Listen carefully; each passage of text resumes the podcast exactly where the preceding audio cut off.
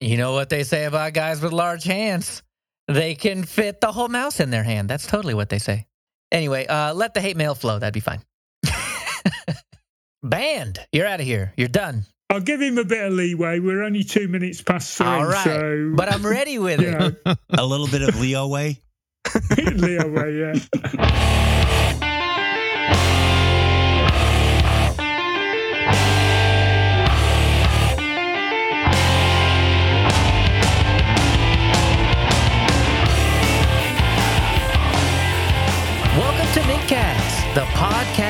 Linux Mint community for all users of Linux. This is episode 353. Live stream information is at mintcast.org slash livestream. Might actually be right today, too. We're in the Mintcast channel in IRC at irc.spotchat.org. If you see something that you'd like to hear about, tell us. Send us email at mintcast at mintcast.org. Join us live on YouTube. Post at the Mintcast subreddit. Chat with us on Telegram, Discord, Facebook, or post directly at mintcast.org. This is Leo, and with me today is Joe, Hello. Bo, Hey. Tony Hughes, Hi, guys. Moss, Yes, I am. and Josh Hawk. Hey guys. We're recording on Sunday, January 24th, 2021. In our innard section, we say how we've got on with Linux Mint 20.1 over the past two weeks. And finally, the feedback and a couple of suggestions.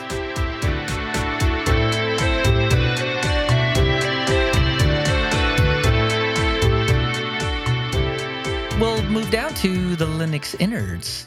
All right, so we've had time.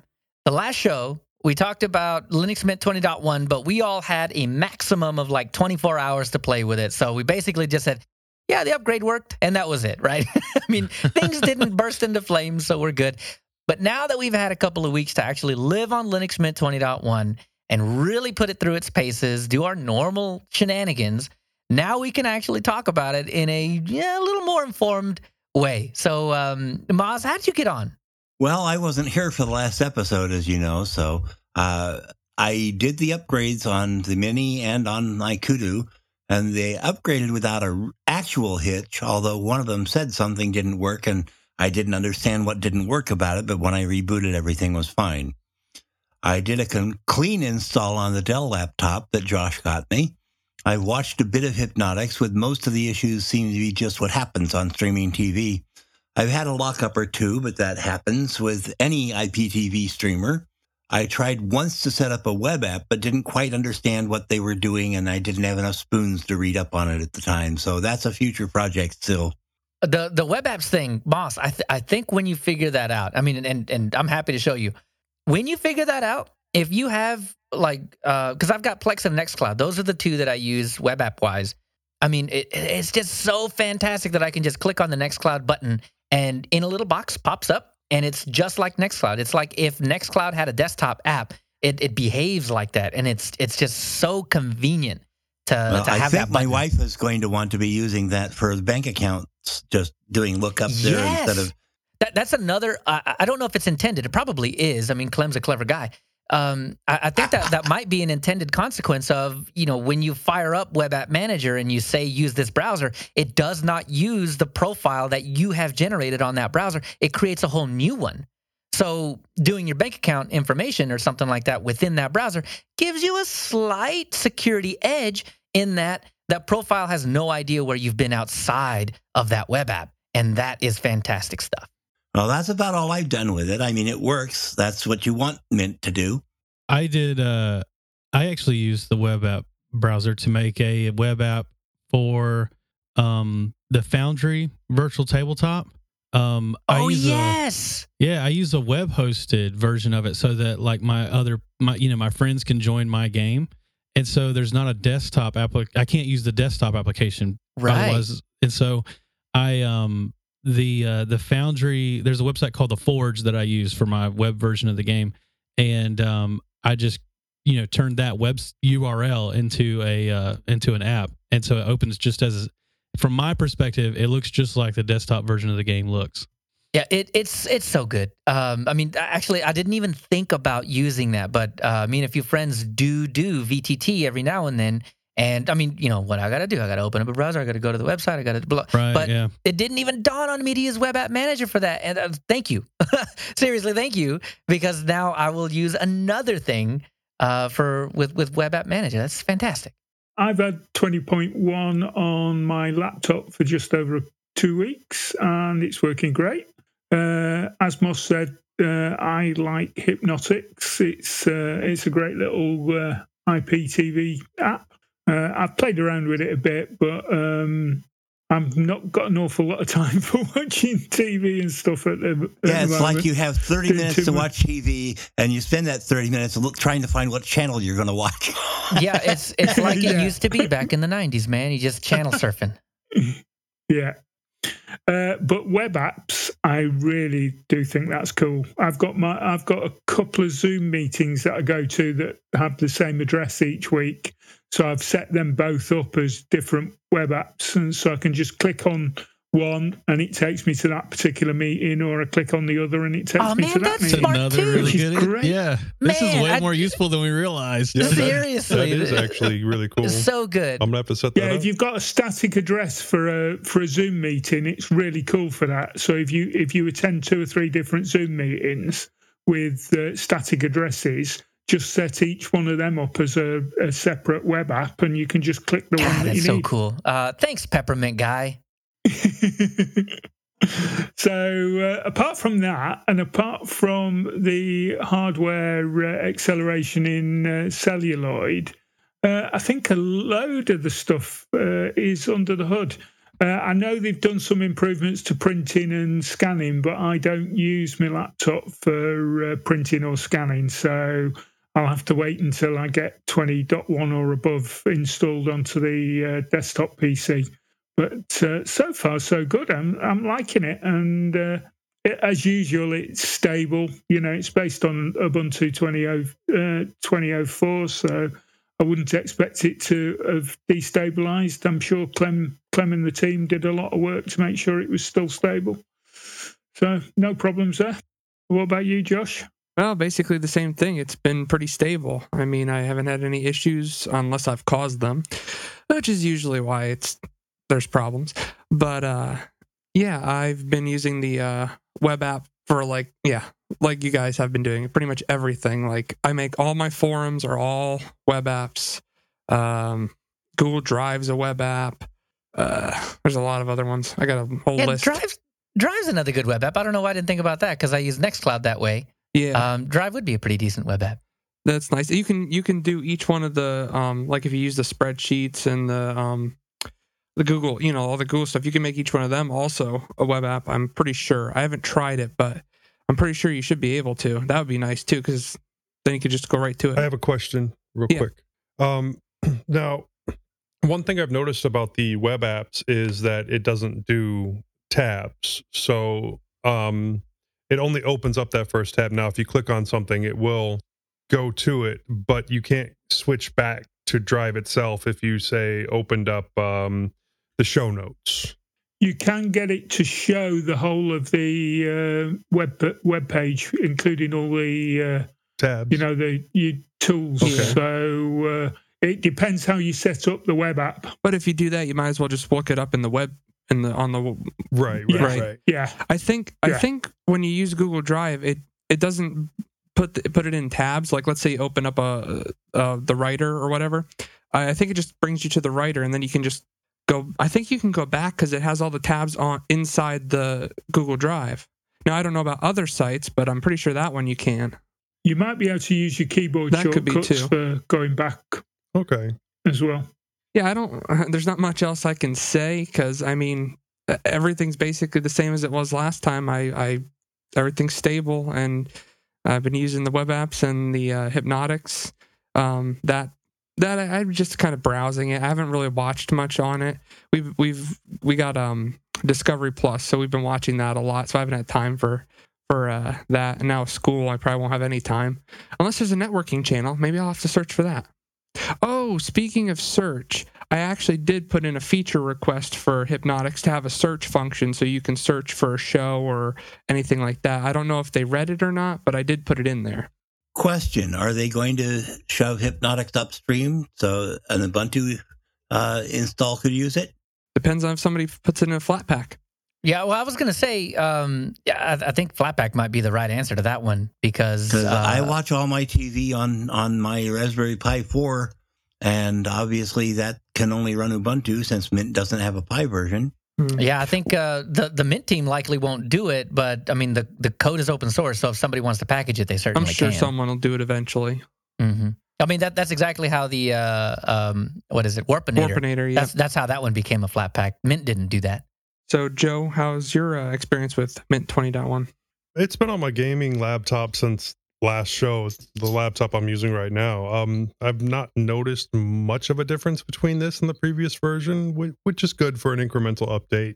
It hasn't impacted my workflow in any way, which is a plus, really. Um, I'm I'm still able to log into my work and do a full day's work just like before. I, found that I haven't really used Hypnotix. I mean, it's a cool app, but I just haven't used it since since it was installed. Um, but that's because I, you know, I've already established my flow for watching movies and TV shows on my own schedule, and that was one thing about Hypnotix where you find a channel, you can get into the channel, and then it starts wherever it's at. Now you can pause from that point and let it buffer, and then either skip forward a bit or back up. But if you click away and click back, it's going to start from, you know, where it's at on the live stream. So, um, like everybody has said, web apps extremely useful. And now that I can set up set it up with Chrome, and I love how it creates a menu item, and it's a very simple way to get WhatsApp web up and running with just, you know, two clicks. So uh, for me, it's been useful. I also have uh, YouTube set up with Firefox on it. So that way, um, well, Firefox and YouTube seems to use up less RAM than Chrome and YouTube does. So I like it. The only new things that I've noticed is that the menu search is now by relevance, which does make it a little bit more useful. Instead of just alphabetical order, it is by relevance. And I, I had to kind of dig a little deep to find something negative. But um, the only negative that I've seen is that per monitor fractional scaling isn't working yet. And I know that's supposed to be in the works. I can see that it's supposed to be in the works from um, the displays menu, but it's not working yet. So hopefully next um, revision it is working. Leo, what have you seen? Yeah, well that, that's pretty cool because um, I I don't know I, I just instead of buying a second monitor I just buy monitors with higher resolutions because I hmm. only want to have to plug one thing in I guess. So a lot of those things never really affect me. Um, well, that doesn't really work with a using a laptop with a second oh, monitor. Oh, true that. Uh, yeah, well, with my laptop, I do I do do the same thing. I just close my laptop and use the one monitor. But uh, I mean, that's not for everybody. Obviously, I'm just saying that I get to sidestep those issues because I don't run dual monitors. Um, but for me, uh, 20.1 has been nothing short of amazing. It's it has I haven't had a single issue with it.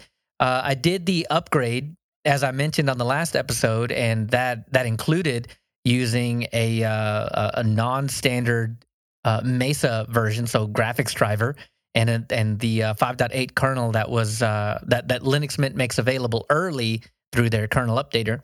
I, I expected if something was going to go wrong, it was going to be with this configuration, uh, and now everything seemed to work just fine. So um, outside of that, uh, Cinnamon feels more responsive, and this is kind of what I was talking about in the uh, in in the wandering section. That every everything is fast. Like when I when I scroll through you know browser stuff it just it it you can tell that it is you know graphically uh what what is it uh GPU rendered or whatever. But I mean the amount of smoothness that comes out of that when you move windows around, you minimize them, stuff like that. I, I think one of the coolest things is that I have not seen a skipped frame. So not not just in the browser stuff, but like when I minimize a window or drag a window around or you know open up six windows at a time and they all kind of like pop into the screen all uh, animated like, usually you'll see one of those windows where it'll kind of give a quick little stutter. But I haven't seen any of that over these past couple of weeks, and I mean, it, it has just cemented my love. And this is kind of what I was talking about. You know, I'm having second thoughts about Kubuntu because they're little, um, you know, uh, paper cut issues that that crop up, and you know, smoothness is is one of them. Not with the DE, but with with browsers. And uh, you know, Cinnamon just does not have any of those types of issues, and it's it's making my choice of Cinnamon and Linux Mint just it makes me feel good about that. So yeah, heck yeah. And then um, I, I, did put it through its paces a little bit. I ran uh, City Skylines, I think it was. Uh, I turned it on, let it run for oh, like a huge amount of time, and then I decided to start playing the game. so um, that that went on for I don't know, good three four hours at least in one session. And I mean, everything was was great. A little sound stuttering, but that happened in Kubuntu as well. So I think it's more of a um, maybe an Ubuntu or just a Linux at large issue. Um, and I did a uh, uh, it was about like a six to seven hour edit session. Well, not not in one go uh, for Linux user space. So stability is fantastic. Uh, I've gotten the uh, the pre-release episode out, and uh, you know, folks have have given good feedback about that. So you know, there's no weird, crazy little bugs that have snuck in that would make that kind of workflow change at all. So yeah, just and then of course the the the web app manager is fantastic as I mentioned before. Um, uh, Hypnotix is fantastic as as you know we've been we've been talking about it. It really does. I think we were talking to uh, to to Anthony in Telegram where we were talking about how I think it's just one of those things where you just like having um, you know background uh, background noise. You know, like my generation and maybe older kind of grew up with the, there was always a TV on. Someone was always watching the TV, and it may not have been anything uh, particularly important or anything like that, but there was always that little you know in the background that um, is just comforting sometimes, I guess. And and Hypnotix gives me that again without having to spend $150 paying uh, my cable service to get channels that I'll never watch. Right. So with Hypnotix, I get channels that I'll never watch for free. Yay! and then of course, um, what's the other one? The little uh, the file pusher. I said it earlier. Uh, Warpinator. Um, that that is still that's still going strong, and I still I still move my my files. Nextcloud has taken taken over, but um, I mean, if I know I have Warpinator up on the other machine and I just need to push a file real quick and I don't want to have to, you know, deal with logging into Nextcloud, it, it's just so fantastic. And and I open it up to where I drop a file into Warpinator and it's auto accepted on the other end. Yeah, that's not great security practice, but I'm at home. I don't leave, so you know that, that's okay. Um, at least for now. Maybe I'll I'll reconvene on that after uh, uh, after I start, you know, going back to work and stop stop working from home and everything all in all, 20.1 has been fantastic. Bo, do you have any thoughts? Are you going to say something like, uh, I've, I've been running on Arch this entire time, so I have no idea what 20.1 is about? Arch, by the way. we knew it. We knew no, it. I'm kidding. You and, you and Josh are going to be doing that for oh, the yeah, rest of all that. eternity. Arch, by the way. oh, do you guys run Arch? I never would have guessed. I don't know if I've ever said this before on the show. Um, no, uh, the the to me the biggest takeaway is the uh, is the web apps. I mean, that's that's the biggest win for me. I didn't know that it would be as useful as it is. Yeah, and, and the fact that we can sit here and listen to other people say how they use it and be like, "Oh yeah, I'm going to use it that way too," is is just yeah. it's, it's great. Like how and and I just I we could I'll touch on it just for a second. We can move on, but the like how often is there like a need for like how often does something get added to a distribution where you're like, did anybody really even need that? Or it's like cell phone features where it's like, I think they're just making up problems now so they can solve it. But this is one that it's like, I had no idea that I wanted this. And then once I got it, I was like, oh, yeah, I've been wanting this for a long time and just didn't know it. Yeah. And I'm looking at you, Samsung, for his comment on just making problems to solve them. Uh, you get you get two of everything. You get browser and S browser. You get pen and S pen. You yeah. yeah, that's true speaking of the uh, phones and all that, actually, I've been using a somewhat of a like the web apps for the phone for my Android phone for a while now, where you can go into like the Brave browser and you can pin it as a app, and basically it just brings it up. I mean, it has to have, the website has to have support for this, but if it does, it'll bring up the website as almost like a native app for your phone. Oh, um, oh, that's I, super cool. The only one that I've seen that does it perfectly is Manjaro Forums. theirs comes up and it looks you wouldn't even know it wasn't an app. Nice. That's super cool. And you get notifications from the app. Like let's say someone leaves a, a comment on one of your posts, it'll actually notify you on Android. Dude, that's cool. Well, cool. Any final thoughts on uh, 20.1? All right. Well, I know it ain't. Uh, for for us, it has been. I, I think for us, it's been smooth sailing. Um, but uh, certainly no, it's not been smooth sailing for everybody. I know uh, Hoosie was having a lot of trouble with logging in and getting everything uh, settled. I think it was freezing or something like that. And yeah, so it, it ain't uh, it ain't just butterflies and roses for absolutely everybody. But uh, I mean, if you have issues with 20.1, uh, we're no experts, but I mean, we'll take a crack at it. I think uh, between uh, between all of us, we could probably figure something out, or at the very least, help you dig through the forums to find your answer. So um, yeah, if you're having troubles with 20.1, send us an email. Let us know what you're what, you're going through, or Telegram or Discord or something like that. And uh, yeah, we'll we'll try and solve your problem. And if we do, we'll add it to some of this feedback. But speaking of the feedback, let's head that way.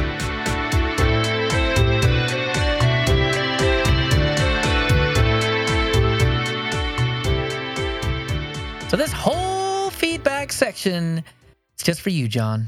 So we have another John Wallace saga, and uh, he's got more Lynis tips and tricks for us. Well, he's got the he's got the tricks, and I've got the tips. So uh, John Wallace, by the way, has gotten that uh, that HP laptop. I know it was kind of a, um, uh, if I remember right, he had a laptop, and then it was sent back to the service depot, and service depot was like, mm, no, not worth fixing. So uh, ended up waiting for his new laptop that came on Christmas, or that he got to unbox on Christmas, and I think that's this HP laptop. So um, that HP laptop is running Linux Mint 20.1, and in in nowhere in this email did I see that Linux 20 uh, Linux Mint 20.1 was giving him issues. So I'm gonna go ahead and say another point for Linux Mint 20.1 in the previous section. Uh, thanks, John. anyway, so he writes, uh, I'm back with an HP laptop, 128 gig SSD running Linux Mint 20.1. I've almost completed syscontrol tweaks with just one item left. And he lists one down, and it's the kernel.modules underscore disabled, and it's marked as different. So if I'm understanding Lynis right, I, I think what it's saying is that it is different than what it expects uh, but not necessarily unsafe.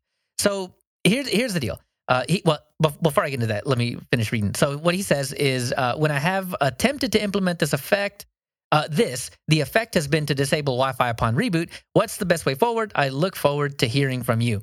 The best way forward is to not disable loading of kernel modules. So what this particular thing does is this will allow unsigned modules after the kernel is loaded. So the only way around this is to load your modules before the kernel says, uh uh-uh, uh no more. So what, what really is happening here is if the driver or module for your particular piece of hardware is A, not in the kernel itself, or B, not specifically signed by a trusted vendor, then turning this uh, kernel.modules underscore disabled on means that nope, does not get loaded. And it sounds like your Wi Fi adapter, probably Broadcom, which means that it's not in the kernel tree. So that means that it's not going to get loaded. So you can do some crazy tweaking with this to get the module loaded before the syscontrol comes online and enforces this particular policy. But um, I mean, kind of at that point, you're you're you're already loading unsigned unsigned modules anyway. So I mean, you, you kind of run into a, a, sticky situation. Yeah, it, it's not really that worth it, to be honest. So, in my opinion, I would leave this alone unless you are worried that people have access to your laptop and could start loading kernel modules in into uh, you know like start loading kernel modules on your system. There's hardly a middle ground here. You turn it on, it won't allow um, uh, your Wi-Fi to work. You can tweak it to allow that module to load up before this policy is enabled, or you can leave it alone and everything will just work as you expect it to. Now, um, a little tongue-in-cheek answer to this one is uh, you know, if you turn on this module and you can't get on Wi-Fi, well, no one can hack you because you're not on the internet. so I mean, you know, there's that. Uh, still horrible for air-gapped machines, though. You know, machines that are meant to not be on the internet and only do one or two jobs. I really think that's what this is about. This particular this particular policy is meant to uh, meant for appliances that already have uh, kernel support for all of the hardware that they have built in, right? So like the Intel uh, wired network Ethernet controller or something like that, right? Where it's it's difficult to do that kind of thing. And then when you enable this, then obviously no new kernel modules can be added. So um, I don't think this is for a roaming laptop kind of situation, though. If you are paranoid, you can make it work. And to that end, I have uh, linked a whonix.org forum article for you that goes through the entire conversation of what this is, why you want it, and uh, there's, there's basically a guy in there that, that is learning how this is working on the fly. So what, what's cool is that it's so piecemealed out that it's actually really easy to understand if you go through the forum post and don't just try to go down straight to the answer and be like, you know, turn it on, turn it off, or whatever. So uh, it's it's totally worth the read through. It'll probably take you about you know no more than ten minutes to get the whole gist of what's going on, and then uh, it will allow you to understand how to enable uh, one of those out of tree modules even by even when you have this thing turned on as well. So that's that one. Part two. Uh, another email. He says, since setting up my HP laptop, I've taken it from an initial Lynis scoring of 68 to a scoring of 84. I'm going to assume 100 is amazing, but also that nothing works. because, you know, perfect security means you can't do anything right? I mean, I talk about this all the time where you have this sliding scale of usability and security. Uh, usability is on one end, security is on the other, and you have to decide where in the middle you're going to put your your your little marker. And if you go all the way to the secure side, well, you can't use the thing because it's fully locked down, right? And if you go fully to the usable side, well, anybody can just walk up and log into your stuff because you don't have a password. So, you know, there's a happy medium in there. The the the answer is always somewhere in the middle, never on the fringes.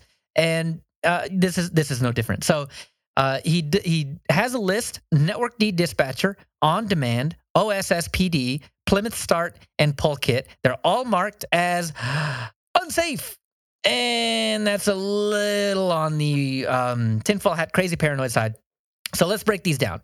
So uh, let me see. I have each of these up, but I think I'm backwards. Uh, Network D. Okay, so Network D dispatcher is on top, so we'll talk about that one first. Network D dispatcher is basically the thing that comes back and tells you, "Hey, your connection's up. Hey, your connection's down. Hey, we don't have access to the internet. Hey, I can't see the DNS."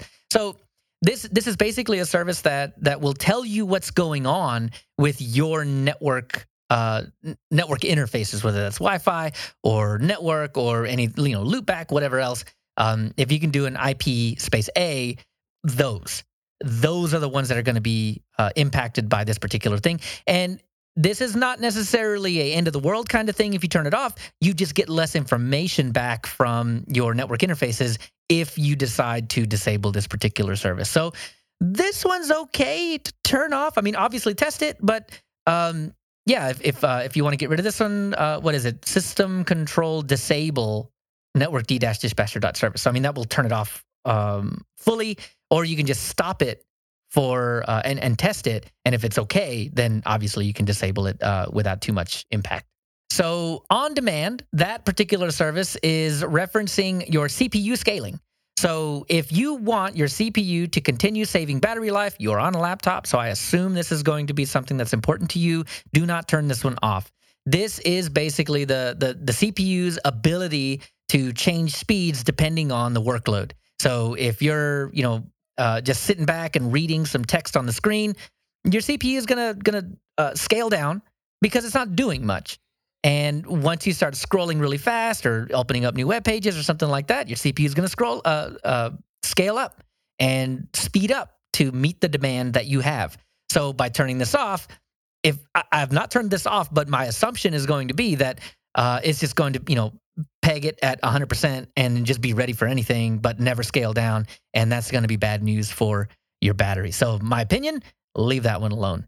Uh, the next is OSSPD. This is the OSS proxy daemon.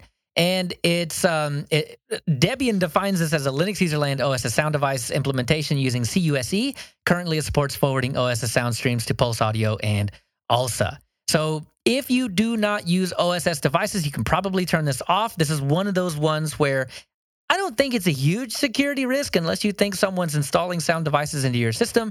But this is one of those ones where you just test it. Uh, I will not test this live because you know I'm recording a podcast, but um, I, I, would say just uh, system uh, systemctl uh, stop osspd.service and then uh, see if it impacts anything. Go play YouTube video or whatever you do on a day to day. Listen to an MP3, something like that. And you know if everything comes out audio wise just fine, then yeah, system control disable this particular service. It doesn't seem like it's integral to the system, so yeah, turning it off shouldn't blow anything up so long as uh, you don't turn off ALSA and uh, Pulse Audio as well. Another one is uh, Plymouth. And if I'm not mistaken, Plymouth is uh, startup splash screen and stuff like that. It, it has to deal with boot. Um, so I, I, don't know. Ex- I don't know too terribly much uh, about Plymouth, but um, let me see. It's a it's a project from Fedora now listed uh, among the freedesktop.org official resources. Uh, Flicker-free graphical boot. I mean, that, that's that's uh, as far as I understand, that's really what this is about. So if you don't care what it looks like when you boot, yeah, turn it off. Uh, but again, this is one of those ones where uh, you know, stop it. Um, or I'm sorry, disable it, reboot, see how it affects you, and then if for some reason you don't boot anymore, or, you know something horrible happens, obviously re-enable that, reboot again, and uh, and come back. But um, this is one that I would imagine is only on the list because it, it has kernel mode settings in it that that can affect the kernel. Um, but again, you know, someone has to have. I would imagine someone need to have physical access to your box to really get into this. Uh, so, uh, I don't think it would cause any issues if you turned this off. But again, testing required on that one. Polkit, leave this one alone. Polkit is important for graphical user interfaces. Um, so uh, Polkit is uh, also known as PolicyKit, is a uh, component for controlling system-wide privileges. Leave this one alone. Uh, this is going to be how Ubuntu handles your permissions via your your particular user account. So yeah, don't don't mess with this one. This is this has been a tried and true one. Um, if um, yeah, no, I, I really can't think of a good reason to turn this particular thing off. I think a lot of your software is going to rely on this. And unless you are um, really kind of wanting to dig into the whole thing of, well, if Polkit's not going to be taking care of all of the permissions, then, well, I'm going to have to take care of that. And if you're not willing to put in the work to do system wide permissions for just about everything, then, uh, yeah, just, yeah, this is a don't touch it kind of thing. Um, if you want, take a uh, take a system image and I mean, you know, turn it off and see what happens when you try to elevate. Uh, any anytime anything. So policy policy kit will swoop in anytime you're like sudo blah blah blah blah blah, right? Polkit's involved. If you run an application as admin, as sudo or something like that, or as a super user, uh, it's going to come come up and be like, "Hey, give me your password so I can do this." If you do system control commands without providing uh, without providing sudo at the front, um, then it, that's that's policy kit too. So yeah, policy kit, leave it alone. You can see just how broken your system will be by turning it off. But uh, yeah, don't turn it off. So anyway, so the end of that is uh, I would appreciate your advice. Well, advice given, and uh, I hope it was good advice. So let me know let me know what you think about those, and uh, yeah, I hope to hear from you again. That's it for the feedback. So we'll head down to check this out.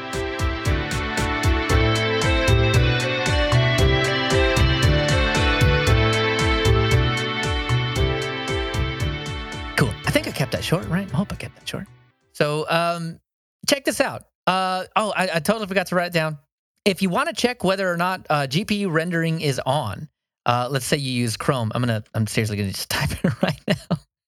Uh, you can do Brave uh, and Vivaldi, just kind of as an example of of how to deal with this you can type in this to whatever browser you're running chrome colon slash slash gpu brave colon slash slash gpu whatever uh, to find out whether or not you're using um, GPU rendering or hardware rendering on your particular browser. And uh, some most stuff will be on, some things will be off, but just generally, if you want to figure out whether or not you're using it, you can do that. Um, and this is how I found out that uh, you know, scrolling in Kubuntu was a little stuttery, and you know, it, it shouldn't have been because hardware acceleration was on. So weird, but hey, that's how I found out. So anyway, uh, Tony Hughes, what do you got? So, if you're interested in the Librem 5 phone, which we've talked about a couple of times on the uh, show, uh, I found a uh, YouTube video which I'll put a link in the show show notes to. Uh, it just uh, it's a it, just a general review, but uh, I thought it might be of interest to listeners. In the bit about the Pi, the new Raspberry Pi Pico, I mentioned Hackspace magazine and I've put a link uh, in the check this out section to issue 39, which gives the uh, you know a really good review of it. And like I say, on the uh, second to back page, it's got the full uh, um, schematics for the pin uh, the pin uh, usage. So that's quite a useful thing to have. And just lastly, uh, myself and Moss recorded Distro Hoppers Digest episode 19. And so Dale. link in the show note. And Dale. uh, and I've put a link in the show notes for that uh, as well. Cool. I'll be looking for that. okay. On, um, listener Dylan Berger reviewed the Odyssey J145, a single board computer with a Celeron chip on its MOS. I've got a link for that. For those of you like me still coding in HTML4, the frames feature has been completely deprecated. This is why when you visit sites like Peaceful Hippo, my personal website, you don't see the menus. I need to get to work on a fix for this. Command line installer for VMs in Ubuntu, something I've never used, but which was referenced in Full Circle's Telegram group and just sounded sexy enough to include here. There's a link in the show notes for that. It's FOSS has an article highlighting the Haruna video player you may find interesting. And It's FOSS also has an excellent article on customizing your plasma settings. Josh, what do you got? Uh, I have a um, Android mail client that um, I've been using probably for about a month now. Um, I mainly just use it to uh, do my Gmail stuff because I just never liked the Gmail app ever, no matter how many things they add to it um, and it's called a FairEmail. Basically, you just download it, install it, and add your accounts in like you would any other email account. And the only thing with this one is that it works. It's not like K9 Mail, which I've tried over the years many times, and it just doesn't work with my Gmail accounts. I don't know if I'm doing something wrong or what, but I do it the same way as I did it in this email client to add the account and it just none of my emails come through. I don't know why, but this one does work. If anyone wanted to try it out, um, yeah, it's in the Play Store. It's in F-Droid. Uh, so yeah, I just wanted to plug that real quick. Sounds cool. All right. Well, that's it. That's all. That's totally it. And I realize now, uh, as we as we come down to the announcements, um, the second half of this show is going to be tiny.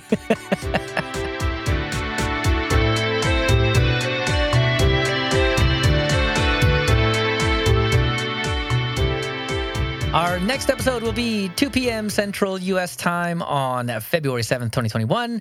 And we've got the link. I'll update on the update that on the website over the next day or so. And uh, yeah, it'll it'll convert it all for you. So just go click that link.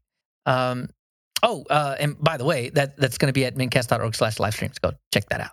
All right, well, that's it for the show. So, Joe, where can we find more you? Well, you can catch me on a couple other podcasts. I'm on the Linux Link Tech Show, which is www.tllts.org. Um, we record every Wednesday evening. You can catch me on Linux Lugcast, which is www.linuxlugcast.com. And that's uh, the first and third Friday of every month. And we're happy to always have uh, other people come onto the show and hang out with us and talk about what they find interesting in Linux. Um, you can find me on MeWe or you can send me an email directly, jb at mintcast.org. Bo, how about you? Uh, just check out my YouTube channel. I'm trying to do a lot more stuff on there. Um, as COVID kind of slowed me down for two weeks, but I'm trying to hit it hard in the next couple weeks. So uh, that's Undercast Collective on YouTube. How about you, Moss? Well, you can find me on my It's Moss website. I'm on MeWe. I have blogs at Peaceful Hippo and LinuxQuestions.org. My music is on Bandcamp and on various YouTube channels. There are three separate links there. moss at mintcast.org. Uh, you can find me on Mastodon at, at Zyvola at hostux.social. Uh, if you want a quick response emailing me, you should write me at zyvolananda at protonmail.ch, and that's in the show notes.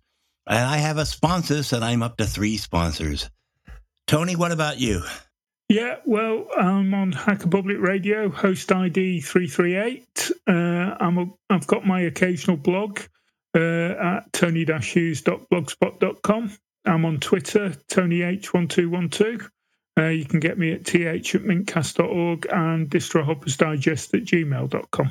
Tony Watt's not here this time, but uh, tw at mintcast.org or just search up Echoes of Savages. Josh.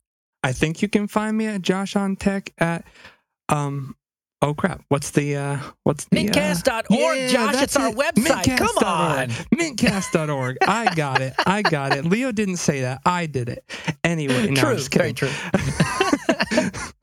um, and um, at uh, protonmail.com as well as and um, at Josh on Tech on Twitter and Discord and Telegram and all those other social sites. As for me, leochavez.org and at Leo Chavez on Twitter. Uh, I've got a mintcast.org one too, Leo at. Um, I also do Linux user space uh, as well, so go check that out. And you can get your five minute news digest at Full Circle Weekly News. I also uh, I, I spun up one of those coffee things, so um, you can totally buy me a coffee if you want to do that. If if you've if you've donated to Audacity and you donated to Archive.org and you still have three extra bucks, you can buy me a coffee. So there'll be a link for that. Anyhow, but before Do we get to pick the coffee? uh, you know, you know what? like, can we keep sending you double and triple espressos and see what That's happens? you know what? Yeah, and and I'll drink it right before the show, and I will speak even faster than I did during the feedback, which was whoa. I was I like, am okay with this. I, I was really thinking like uh, I need to get through this really fast because it's uh you know I want to keep the show short or whatever, and then I realized oh the second half of the show is not long at all. okay, I don't think we'll get complaints about that. Yeah, probably not. Anyhow, uh, before we leave, we want to make sure to acknowledge some of the people who make Mintcast possible. Owen Peary for our audio editing, Josh Lowe for all his work on the website, Hobstar for our logo, and Londoner for our time sync. And news, by the way. So much news from Londoner. Thanks. Bytemark Hosting for hosting mintcast.org and our Mumble server, archive.org for hosting our audio files, HPR for our backup Mumble room, and of course, the Linux Mint development team for the fine distro we love to talk about. Thanks, Thanks, Clem. Thanks, Thanks, Clem Clem. and Co. Thanks, Glenn. Thank you.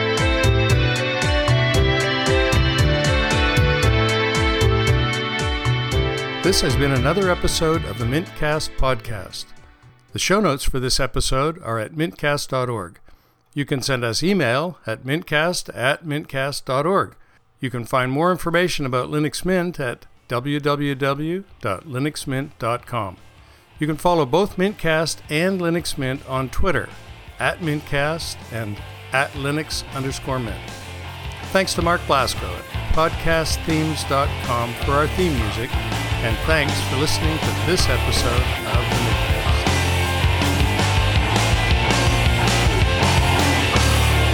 Okay, so it's about an hour 45, so minus the couple minutes at the front maybe a truncated silence, it might slim down to 130. I'm not holding my breath on that one. But yeah, so about a, about an hour 30. Eee, sorry, Owen.